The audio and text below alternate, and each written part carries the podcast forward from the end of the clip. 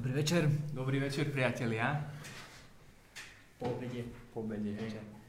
Tak vítaj Tomáš na centrále. Tentokrát sme na centrále, minule to bolo z Národnej rady s Veronikou Remišovou z Národnej rady Slovenskej republiky v takom decentnom prostredí.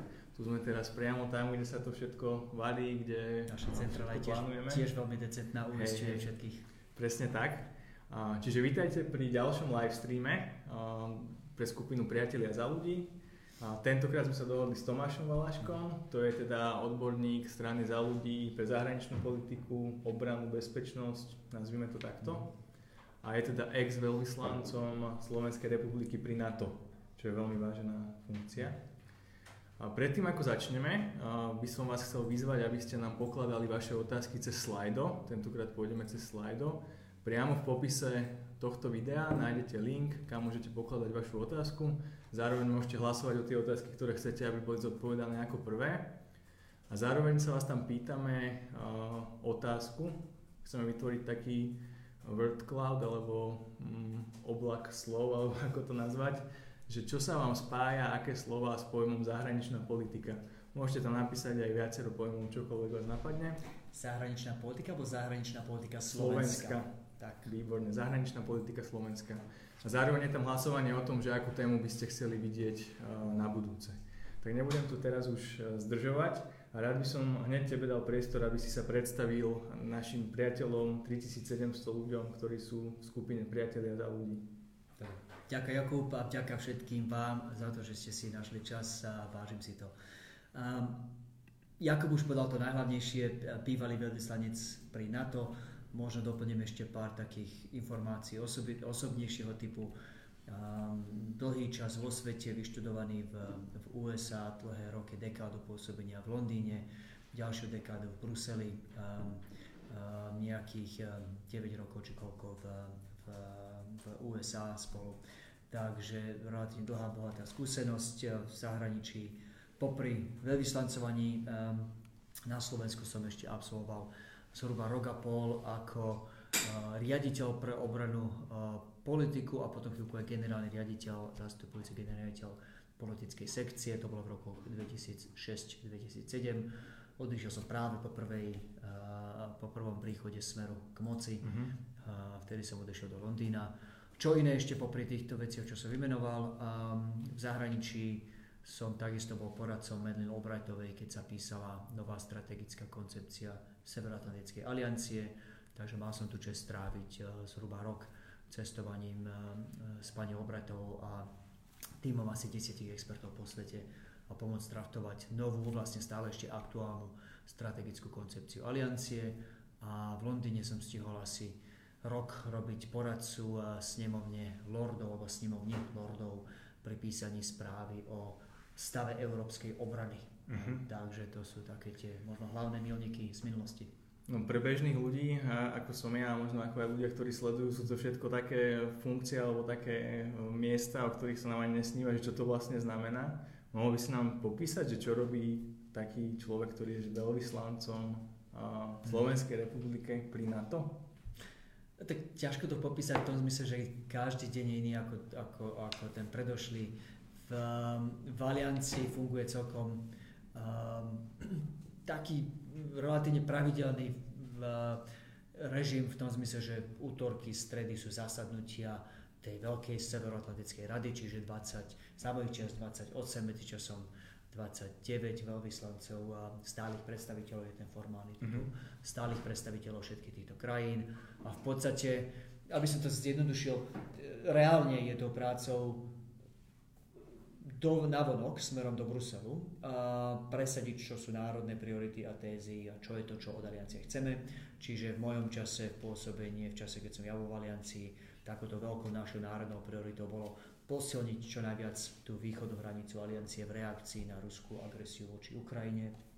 Boli sme medzi tými krajinami, ktoré volali po posilnení aj vojenskej prítomnosti na hranici s Ruskom a uspeli sme, podarilo sa na krajinách Pobaltia a Polska sú dnes 4 nové bojové skupiny, ktoré tam mm-hmm. neboli pred rokom 2014. Čiže to je smerom do Bruselu, presadzovanie tých národných priorít.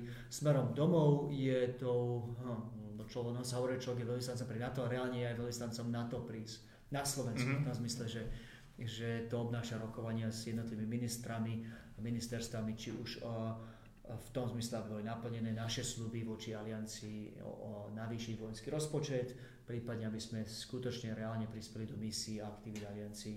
A to často musí osobne veľvyslanec, e, tu musí často osobne prihovoriť, vylobovať to.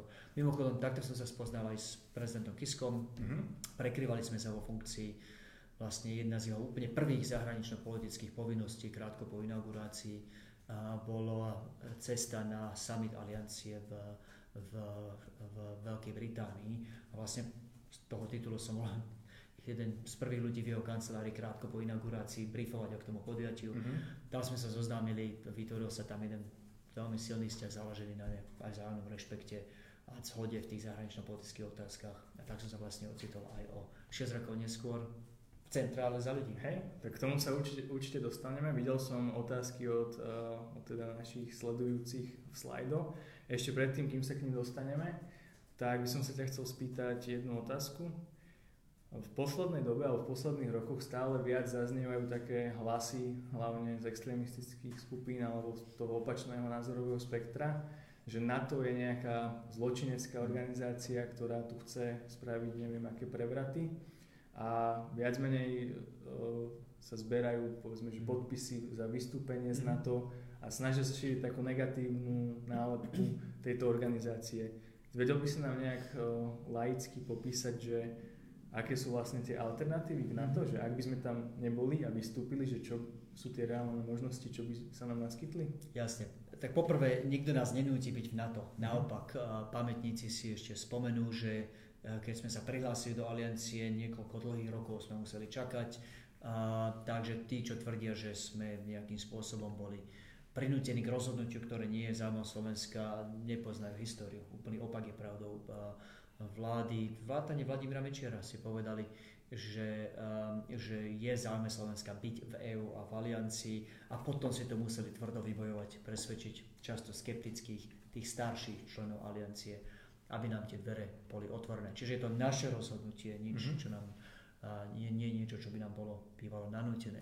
Prečo sme sa tak rozhodli? Veľmi jednoducho preštudovali sme všetky alternatívy a vyšlo nám, že neutralita, čo je vlastne jediná reálna alternatíva, žiadne iné spojenectvo sa neponúka, neutralita by bola zhruba niekoľko rádovo, niekoľko násobne drahšia ako členstvo v aliancii. Ešte v tých začiatkoch, v tých 90. rokoch, začiatkoch diskusie o budúcom členstve vyrátal generálny štáb, že na to, aby sme vedeli sa obrániť v prípade nejakej agresie alebo invázie sami bez pomoci spojencov, by sme potrebovali eh, ozbrojené sily rádovo niekoľkonásobne väčšie, ako máme teraz. To mhm. znamená rádovo niekoľkonásobne väčšie peniaze do obrany, väčší rozpočet na úkor iných priorít, na úkor zdravotníctva, školstva.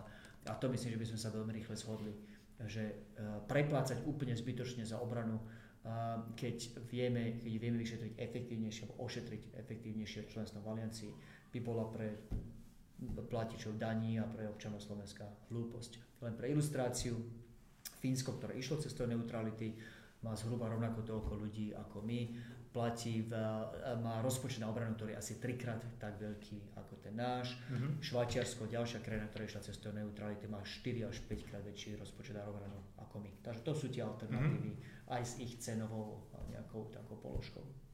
Čiže táto druhá, ktorú si pomenoval, je viac menej, že by sme ukrojili z iných uh, oblastí, povedzme z toho zdravotníctva, školstva a dali by sme na obranu na no, nejakú... Peniaze na strome nerastú. Uh, pokiaľ si chceme tú obranu poctivo zabezpečiť uh, tak, a, a urobiť to bez spojencov, znamená to niekoľkonásobne vyšší, uh, vyššie výdavky na obranu a tie musia od niekiaľ prísť a každý si asi môže domyslieť odkiaľ.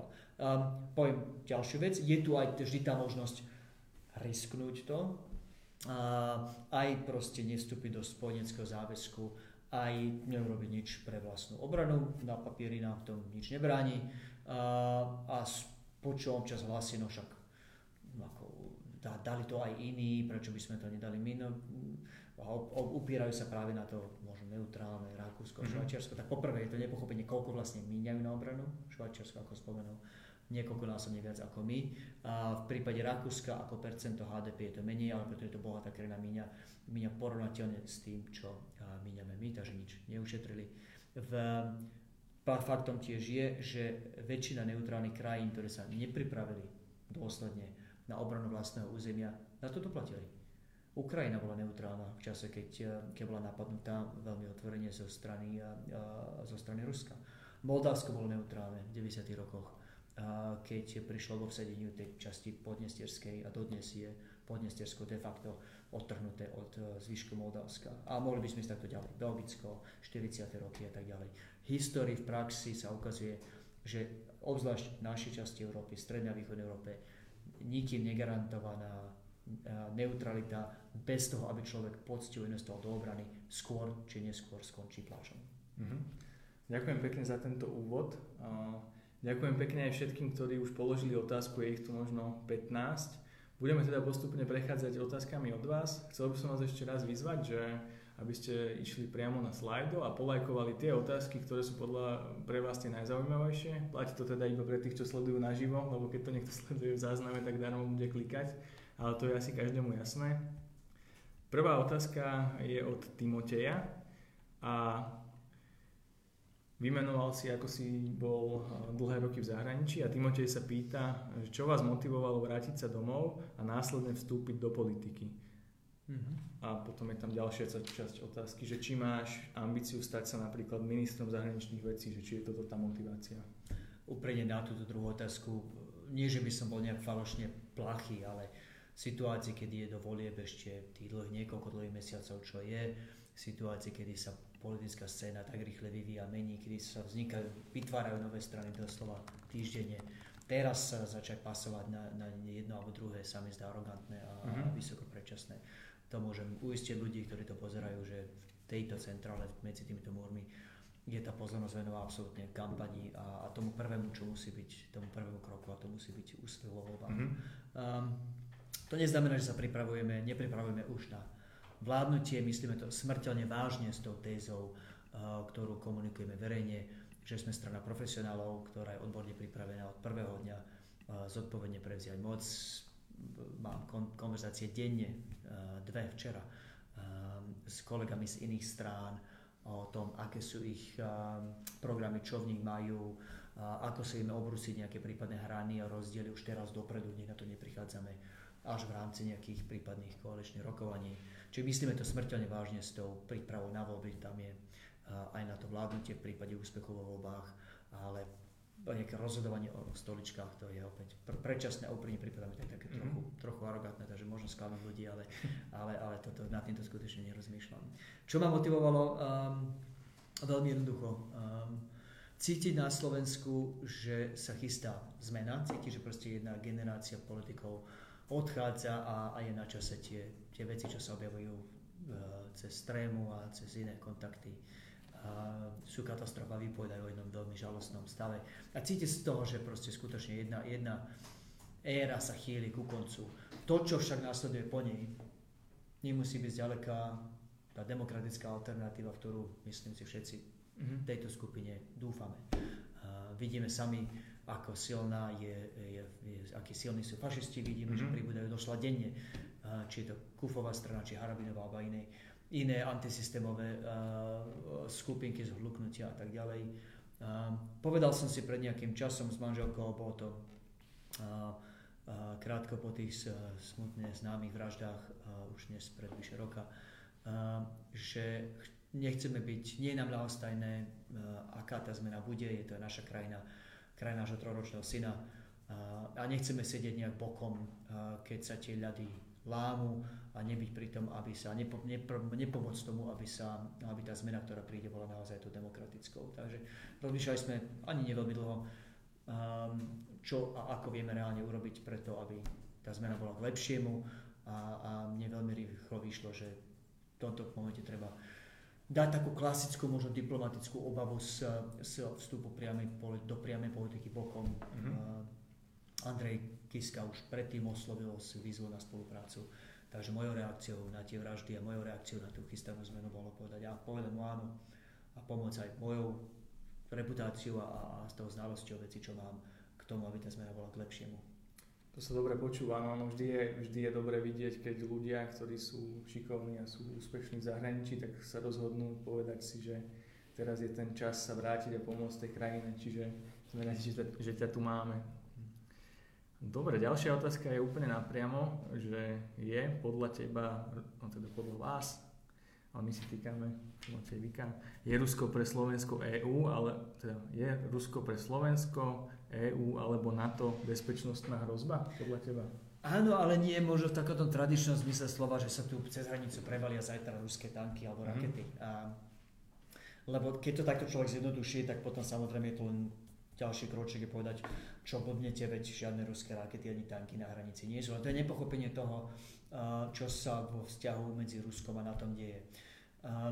A ešte poviem, náskladne hovorím Rusko, hovorím politiku súčasnej vlády, ruskej vlády, pretože Rusko ako samotné je, je krajina s dlhou históriou, ktorá, ktorá samozrejme má svoje dobré aj svoje temné stránky, mám tam kolegov, kamarátov, a, a, nič v politike aliancie nie je a priori proti Ruske. Máme však ako aliancia súčasť člena, členská krajina aj Európskej únie, aj NATO, jasno v tom, že súčasná politika súčasnej ruskej vlády má za cieľ v konečnom dôsledku oslabiť alebo ideálne priamo rozložiť Európsku úniu mm-hmm. a mhm. alianciu. Prečo? Lebo Moskve viac vyhovuje baviť sa a, a riadiť osud Európy priamo ponad hlavy tých menších, malých krajín Strednej Európe, krajín ako práve my, a riadiť rovno s Talianskou, s Francúzskou, s Britániou. Toto je taký ten koncert veľmoci, ktorý Rusku historicky viac vyhovoval. To, že majú zrazu menšie krajiny ako Slovensko, Estonsko, Slovinsko, rovnaký, právo na rovnaký názor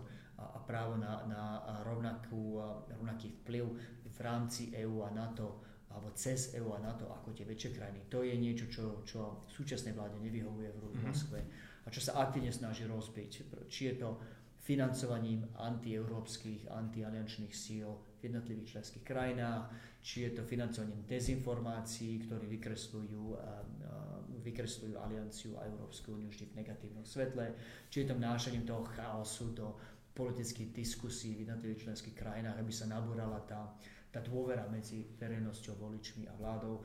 To je konzistentne všetko naznačuje tomu cieľu rozložiť Európsku úniu a NATO. To je pre nás bezpečnostná hrozba. Mm-hmm. Iná ako tanky, prekračujúce hranicu či rakety padajúce na našu hlavu, ale o nič menej nebezpečná v tom smysle, že keď raz prestane v Európe platiť to, že vďaka EÚ, vďaka NATO si môžu aj tie menšie krajiny ako my pozerať z očí do očí tým väčším, že tie veľké krajiny sa nemôžu robiť miernych stiernik s tými menšími, čo chcú. Keď toto raz začne platiť, keď sa skutočne raz ujme ten preferovaný ruský model medzinárodných vzťahov alebo vzťahov v Európe, no, tak my, my na to doplatíme najviac. Uh-huh. Lebo v konečnom dôsledku sme jedna relatívne menšia krajina na periférii EÚ a NATO a v bezprostrednej blízkosti ďalšie krajiny, kde sa bojuje. V momente, keď si zahraniční investori a iní povedia, aha, vy už nemáte žiadnu garanciu EÚ a NATO, toto už neplatí, uh-huh. tak potom budeme mať oveľa, oveľa ťažšie sa nám budú priťahovať akékoľvek zahraničné investície akýkoľvek zahraničný kapitál. Oveľa ťažšie sa bude potom tá ekonomika posúvať dopredu. A pre nás je situácia alebo, alebo naplnenie tej ruskej vízie o, o zrušení alebo odboraní Európskej únie aliancie katastrofálnou, pretože nám ako menšie krajine veľmi vyhovuje, že tie pravidlá chránia tie menšie a stredné krajiny a o to by sme mali bojovať. Mm-hmm. Myslím si, že dostatočná odpoveď. Timotej môže byť spokojný.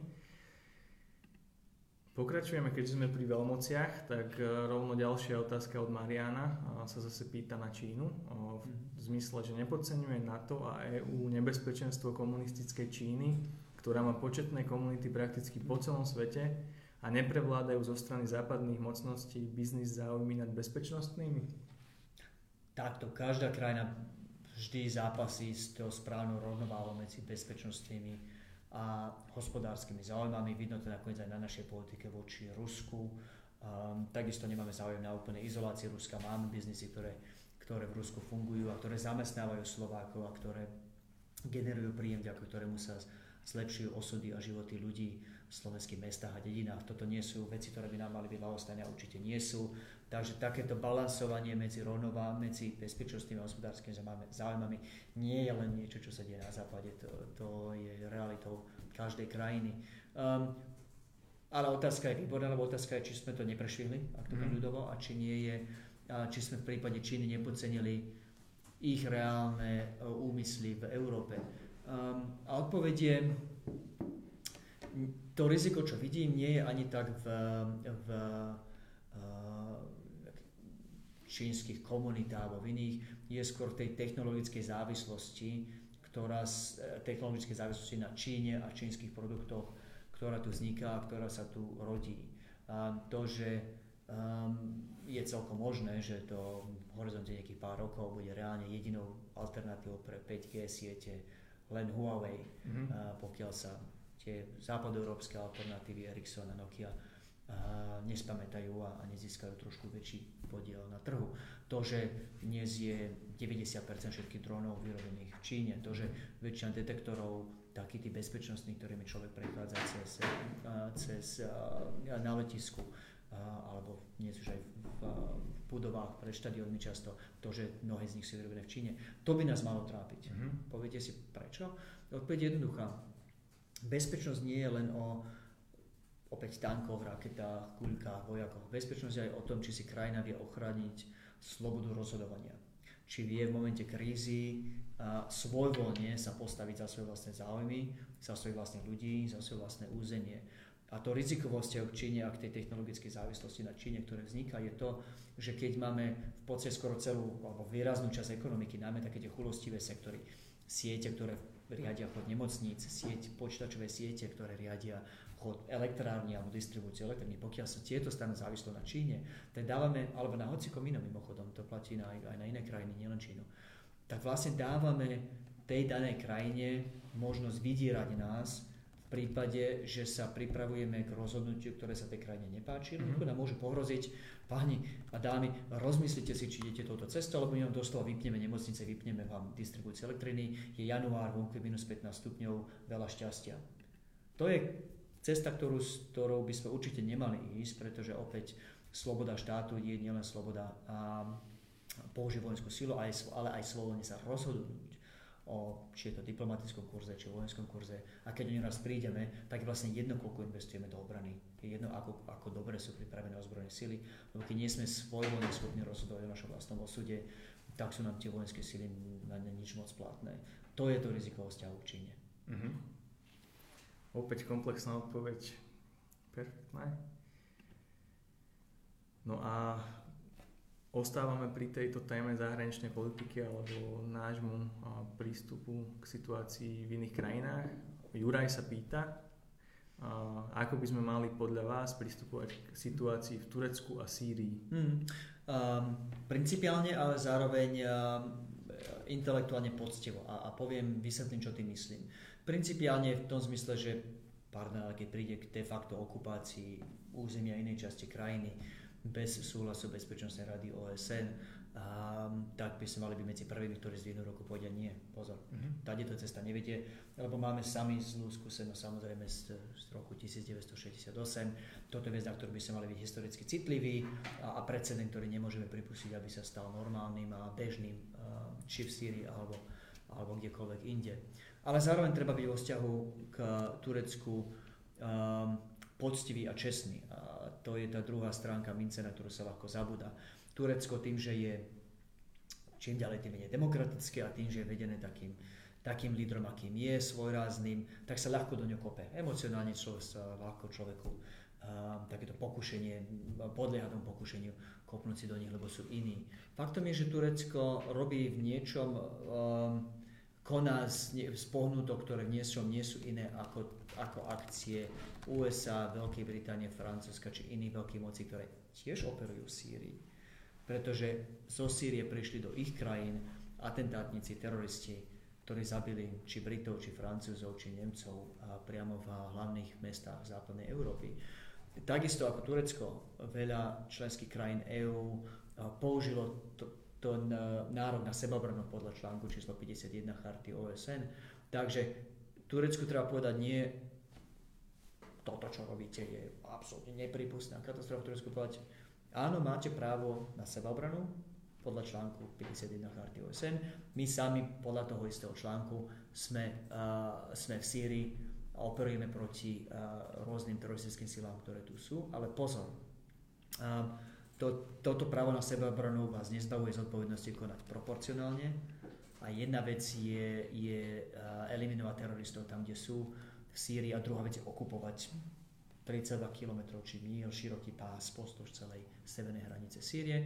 A po druhé platí klasické pravidlo v medzinárodných zákonoch, a, že riešenie nemôže byť horšie ako pôvodný problém. A keď Turecko v rámci obsadenia toho pásma, ktoré v Sýrii teraz plánuje obsadiť, prepustí niekoľko stovák, ak nie tisíc teroristov z islamského štátu, a tí ľudia sa ocitnú v horizonte pár dní či týždňov v Európe, v USA, ale aj v Turecku, tak je to do neba volajúca hlúposť a zlý krok, pretože to doplatíme bezpečnosťou nás všetkých. Takže opäť principiálny vzťah k Turecku, ale aj s priznaním toho práva, ktoré má, ale pomenovať, kde to právo končí a kde začína. Mm-hmm. No, obdivujem ten tvoj prehľad v zahraničnej politike, že vlastne otázky úplne z každého alebo z rôznych súdkov a úplne bez problémov odpovedáš z hlavy na všetko, že klobúk dole. Ale tak vieme, prečo ťa tu máme a prečo ťa pán Kiska oslovil. Dáme teraz takú otázku na odľahčenie. Kto je váš osobný vzor v živote? Pýta sa Timotej. A vás siahnem veľmi ďaleko do histórie a, a vymenujem paradoxne generála, čo je, čo je možno pre mnohých trošku, trošku zaujímavým rozhodnutím pre uh, civila, hoci samozrejme zaprdol do oblasti obrany. A pre mňa je takým veľkým modelom generál Cincinnatus, ktorý bol v čase, kedy Rím už pripustil podľa svojich vlastných zákonov a ústavy právo na diktátora, ale za prísne určených podmienok. Tie podmienky boli, áno, situácie krízy, situácie hrozby, existenčné hrozby pred Rímom. Sme pripravení dočasne pozastaviť demokraciu a podrobiť sa vláde jedného lídra, pokiaľ to vyžaduje situácia, ale v momente, polož, v momente ukončenia krízy tento človek má položiť mandát a odísť a obnoviť demokraciu. Tak generál Cincinnatus bol jediným človekom, ktorý to naozaj urobil. Ktorý skutočne v čase ohrozenia Ríma a na niekoľko rokov bol poverený senátom krajinu viesť, ale ako jediný sa zachoval demokraticky. Ten mandát v momente ukončenia krízy položil a vrátil sa robiť farmára mm-hmm. niekde na poliach severného Talianska. A tá kombinácia osobnej odvahy, zobrať na seba tú zodpovednosť za vedenie národa v čase, to náročnom čase, v čase krízy, v čase existenčnej hrozby, ale až priam posvetného rešpektu pre pravidla demokracie a pre pravidla hry a pre zákon a svojvoľné zdanie sa toho mandátu, ktoré to pokušenie ostať tam určite muselo byť silné, ale nie. Pravidlá sú také, že nemám akúkoľvek moc, zákony musia byť rešpektované. Položil mandát vrátil sa k pôvodnému životu. Demokracia bola obnovená. To je pre mňa úžasným mm-hmm. modelom toho, ako má fungovať, ako má byť mentálne nastavený človek, ktorý chce pomôcť štátu bez, bez, bez toho, aby myslel na svoje vlastné záujmy a na mhm. svoj nejaký vlastný profit. Vidíš nejaké paralely v súčasnom svete? Niektorý uh, z lídrov alebo niekto, kto by sa zachoval podobne alebo kto sa zachoval podobne? Prípadne z nedávnej histórie. Ťažká otázka, porozmýšľam možno pri budúcom podcaste, lebo takýchto, takýchto lídrov, ktorí boli blízko tomu ideálu, bohužiaľ nevidno veľa. Tým nechcem povedať, že nie sú skvelí lídry. Treba povedať to, že chvála Bohu, tých existenčných kríz je menej. Krízy robia človeka, krízy robia lídra, formujú lídra a, a chvála Bohu, nemali sme ich a, najmä na Slovensku toľko. Vďaka. Romy Rom, čo sa pýta, čo si myslíte o kapitánových výjazdoch do komunistických krajín? Kapitán je, asi netreba predstavovať kto. Predpokladám, že myslia predsedu Národnej rady a, a opäť, ako otázka je samozrejme dobrá, ale, ale náš, um, poslucháč, divák, divák, divák, priateľ. divák, priateľ. Náš priateľ samozrejme pýta inú hlbšiu otázku, veľmi múdru, čo je, a tá otázka je, treba sa baviť s tými komunistickými krajinami? Odpovedou samozrejme je, keď niekto chodí, obzvlášť člen alebo vlastne jeden z najvyšších ústavných predstaviteľov chodí de facto len alebo takmer výlučne do komunistických krajín. A, a v kombinácii s tým, čo vieme, v čo verí, čo káže v parlamente, tak, tak sa nedá povyskladať nijak inak ako to, že koná v rozpore so bezpečnostnou koncepciou a stratégiou tohto štátu, ktorý mimochodom jeho vlastná strana a jeho vlastní ministri takisto odsúhlasili. A, a že koná proti zájmom EÚ a NATO. Tam nie je, tam nie je žiadna nuansa, to je z jeho konania úplne jasné. Otázka však je aj na druhú stranu. Znamená to, že by sme sa nemali baviť s Čínou, že by sme sa nemali baviť s Ruskom. A tu zase pozor, lebo ľahko sa sklzáva do toho, že treba sa ich teraz držať bokom. Nie, nie, to, to zďaleka neplatí. A, som presvedčený, hlboko presvedčený, že s Ruskom sa treba baviť, do Ruska treba chodiť. Um, ale poprvé, keď tam ideme, tak až potom, čo sme si urobili v niečom domácu úlohu, že máme naštudované, akú častotejštručnú úlohu Rusko v našej vlastnej krajine hrá, že, máme, že chápeme, aké hry sa tu uh, u nás hrajú a že sme podnikli proti tomu kroky a že keď do toho Ruska prídeme, že tam nielen stojíme a prípadne pýtame sa ich, ako sa majú a mm-hmm. čo to vlastne s nami majú za ľubom. Ale že im na rovinu povieme, my vieme, čo robíte. Vieme, prečo to robíte. A toto sú kroky, ktoré podnikneme proti tomu, aby ste to už nemohli robiť. A chceme sa s vami baviť, máme záujem na čo najlepších možných vzťahoch. Ale páni, prosím, tieto vzťahy musia byť založené na nejakom vzájomnom rešpekte. My si ubraníme, čo je dôležité pre vás, my nebudeme vstupovať do, do vašich záležitostí a sme pripravení maximálnej možnej miere mať aj ľudské kontakty, biznis kontakty, všetko ostatné, ale to musí vychádzať z nejakého vzájomného rešpektu, z rešpektovania našich zákonov a z rešpektovania našich zahranično-politických priorít. To je tá dôstojnosť a ten rešpekt pre samého seba, ktorý mi v kontakte mnohých našich uh, najvyšších predstaviteľov vo vzťahu k Rusku práve chýba. Ja nie som, nikto múdry by nerozumný by nemá byť proti alebo za konverzáciu s Ruskom, ale to musí konverzácia založená na, na rešpekte pre nás samých, na rešpekte pre naše zákony, naše záujmy, tie musia byť prvé. Uh-huh. A čo by mal podľa teba robiť minister zahraničných vecí, ktorého koaličný partner alebo predseda strany, ktorá je, je v koalícii alebo v vláde, chodí na takéto výjazdy, ktoré sú v nejakom rozpore s tou oficiálnou zahraničnou politikou Slovenska? Čo by mal spraviť? Tak otázka je, či, či by mal verejne de facto, či by mal verejne kritizovať a, a odpoveď je, ja si myslím, že to dôležitejšie je urobiť si tú domácu úlohu vo vzťahu k, tomu, k aktivitám Ruska na Slovensku. A to, čo by som bol rád, keby sa urobilo a to, čo rozhodne chcem prispieť k tomu, aby bolo urobené, a ak sa nám podarí uspieť vo voľbách, je veľmi dôkladne si zmapovať, čo sú presne a, odkiaľ prichádzajú presne tie dezinformácie, ktoré na Slovensku sa tak úžasne mm-hmm. efektívne šíria. Um, kto sú tí, ktorí financujú často tie antisystémové, najviac protizápadné strany na Slovensku. A s touto vedomosťou, s touto znalosťou, s týmito informáciami potom od, ob, obnoviť komunikáciu s Ruskom a povedať, páni, sme za maximálne dobré vzťahy, ale sorry, to musí byť len za rešpektu pre naše zákony. Či máme kritizovať jeden druhého, minister, predseda Národnej rady. Úprimne, ako mali by sa pomenovať veci priamým menom, ale je to všetko vedľajšie proti tomu, oproti tomu, čo som povedal. Tá, tá, tá absencia tej, uh, toho pochopenia, čo vlastne sa u nás všetko deje uh, a, a kto je za tým, a akým spôsobom je nám rozkladaná tá schopnosť sami sa rozhodovať svojvoľne o vlastných záujmoch. To je to, čo ma trápi oveľa viac, ako čo sa komunikuje medzi ministrami a, a predsedom Národnej rady. Vďaka. Máme pred sebou ešte takých 10-15 minút, čiže diváci, ak máte ešte záujem, môžete zahlasovať na, tie, na tých pár otázok, ktoré ešte položíme. Zároveň je tam stále možnosť napísať, že čo sa vám vybaví, keď počujete slovné spojenie zahraničná politika Slovenska. Už tu máme nejaké odpovede, na záver sa na to pozrieme a taktiež môžete zahlasovať, že o akej téme by ste chceli diskutovať na budúce. Pokračujeme teda ďalej rýchla otázka. Plánujeme vstúpiť, alebo plánuje strana za ľudí vstúpiť do niektorej frakcie EP v Európskom mhm. parlamente? Super diskusia a nedá na ňu, alebo super otázka, nedá na ňu definitívnu odpoveď z toho jednoduchého dôvodu, že doslova v týchto dňoch pripravujeme to rozhodnutie v rámci strany a bol som poverený predložiť niekoľko návrhov a pretože sme ešte tú otázku neuzavreli, tak nechcem ju prejudikovať, ale, ale rozumnejšie, alebo lepšie povedané, priatelia, ľudia, ktorí nás sledujú dlhšie, si to asi veľmi rýchle zúžia to pole možností na jednu alebo dve. Um, určite nebudeme súčasťou žiadnych z tých okrajových uh, antisystémových mm-hmm. blokov, ktorých je tam viacero. Um, uh, asi sa cítime trochu viac doma uh, uh, so stranami, ktoré sú možno konzervatívnejšie naladené, nie preto, že by sme mali my sami konzervatívnu uh, politiku v našom vienku, ako strana máme v tomto úplne jasno, komunikujeme to na verejnosť, myslíme si, že nejaké hodnotové vojny v tomto čase viesť a zmeniť budúce voľby vo februári.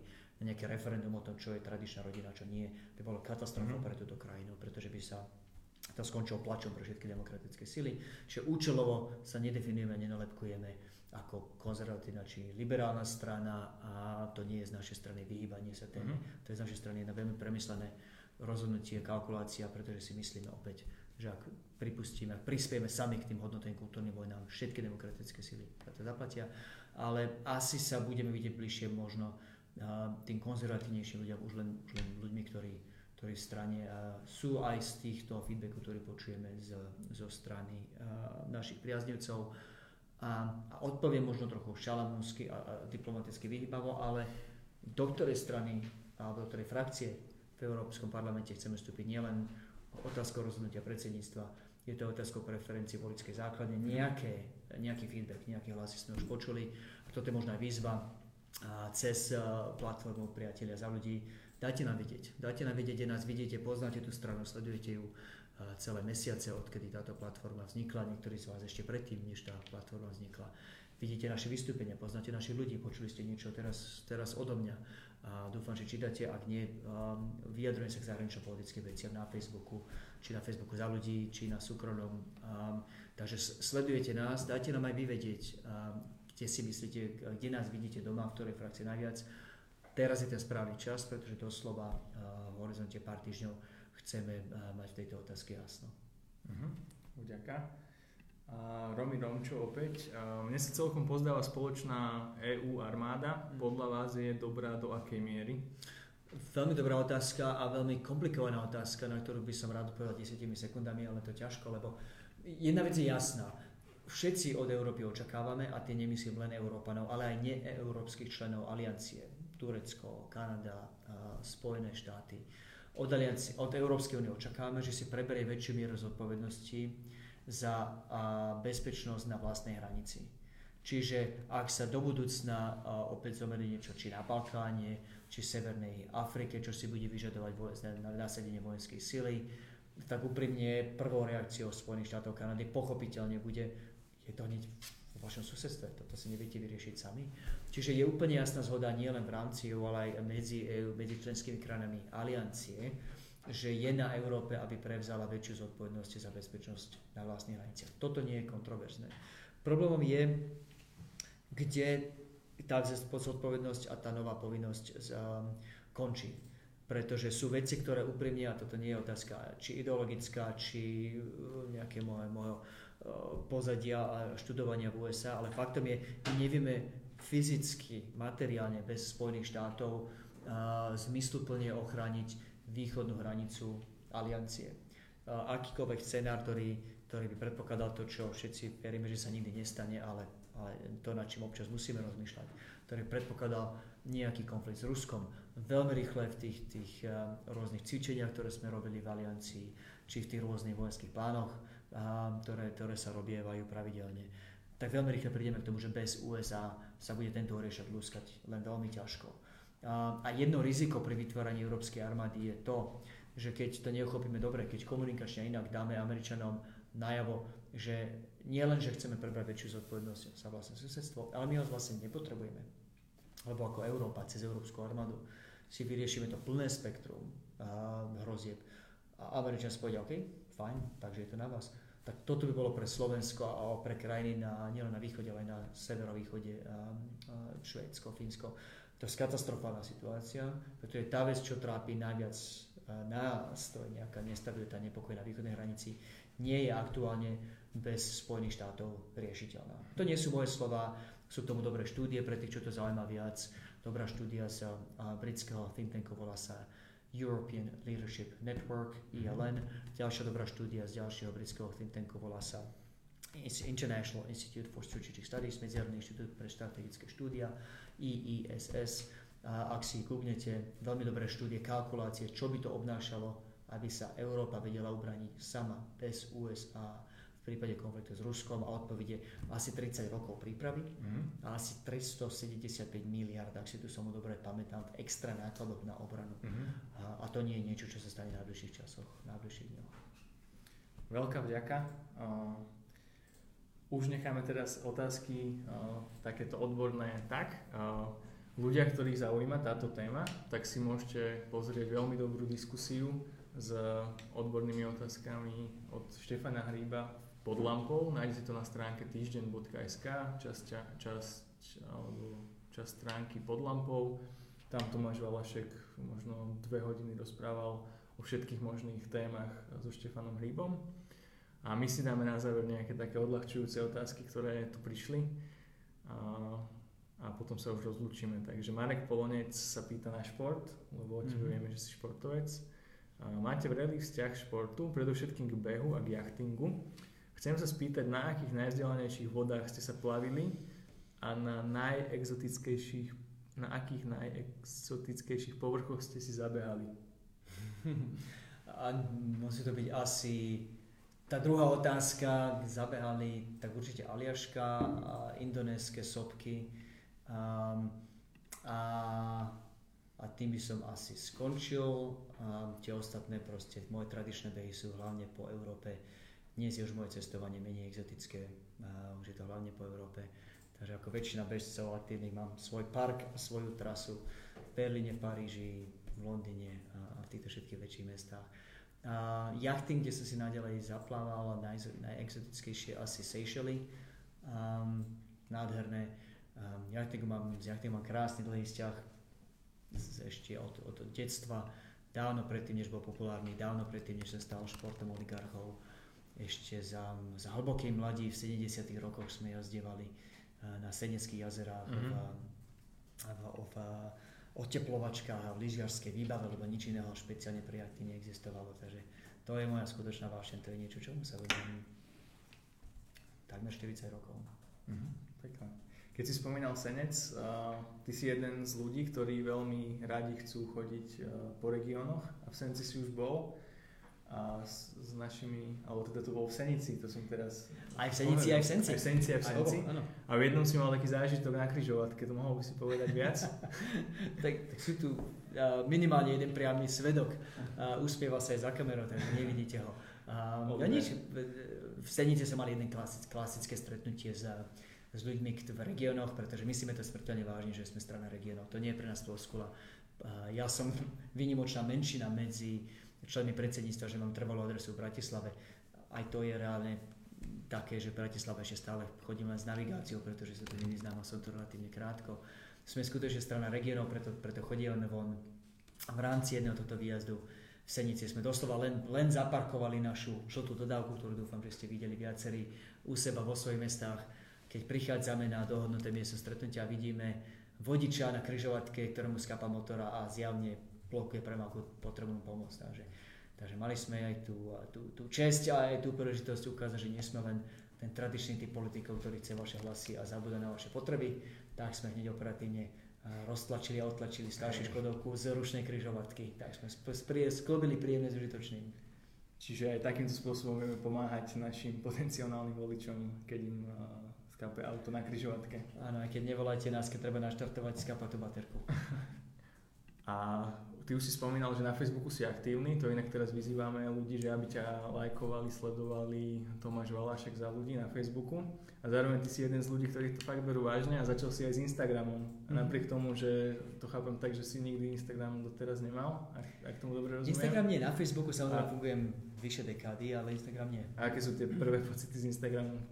A cítim sa starý, a, pretože som potreboval Jakubovú pomoc hole rozchodiť. Jakub vie lepšie ako ja teraz, či to užívam, či ho užívam dobre alebo nie. Ale vidím, že to je iná komunita ľudí, iná, iná konverzácia, iná dynamika. Je to, je to predsa len trošku osobnejšie. Na Facebook, hlavne na Facebook za ľudí, dávam skôr také, také nie politické statusy. Sú to úvahy, ale sú to úvahy, ktoré sú myslené priamo k zahraničnej, obranej, bezpečnostnej a európskej politike strany. Instagram je šanca predstaviť sa trošku súkromne, lebo chápem, že, že naši priazneci, voliči, priatelia majú záujem a je, je úplne legitímne vedieť trochu o nás viac aj ako o ľuďoch. Politika nie len o názoroch, ale či máme aj tú, aj tú hodnotovú výbavu, či sme ako ľudia pripravení a vládnuť a, a reprezentovať túto krajinu. Takže robím to rád, celkom to chytilo. Ďakujem Jakub ešte raz za naštartovanie a, a, a ak robím nejaké technické kiksy, spolieham sa, že mi dáš vedieť. Hej.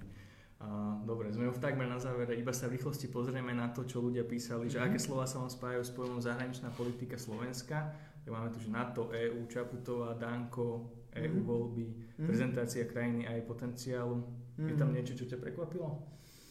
No je to z každého rožka troška v tom zmysle, že hlavne ten, ten prvý bod uh, na to, čo potom Danko pokryl do, doslova celé spektrum, už chýba, chýba asi len Kotleba, ale, ale nie to, čo možno k tej 5 sekúnd tej, tej, tej téme potenciálu, to, čo ma najviac možno motivuje. Hovorili sme o tých mojich, to mojej túžbe pri tej zmene, pri tej demokratickej zmene, ktorá verím, že príde v 29. februára.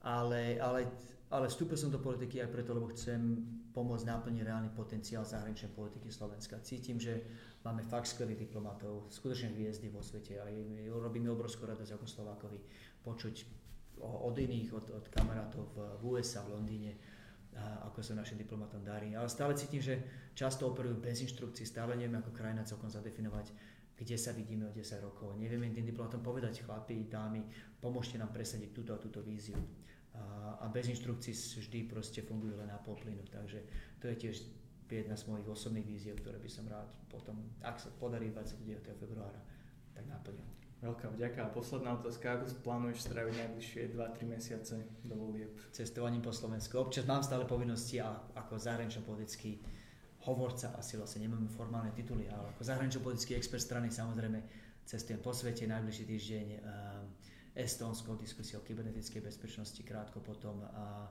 cesta do Prahy, diskusia o Strednej Európe, ale väčšinu toho všetko po Slovensku. Výjazdy už teraz naplánované na Oravu, výjazd do Trenčína, krátky výjazd do Trnavy.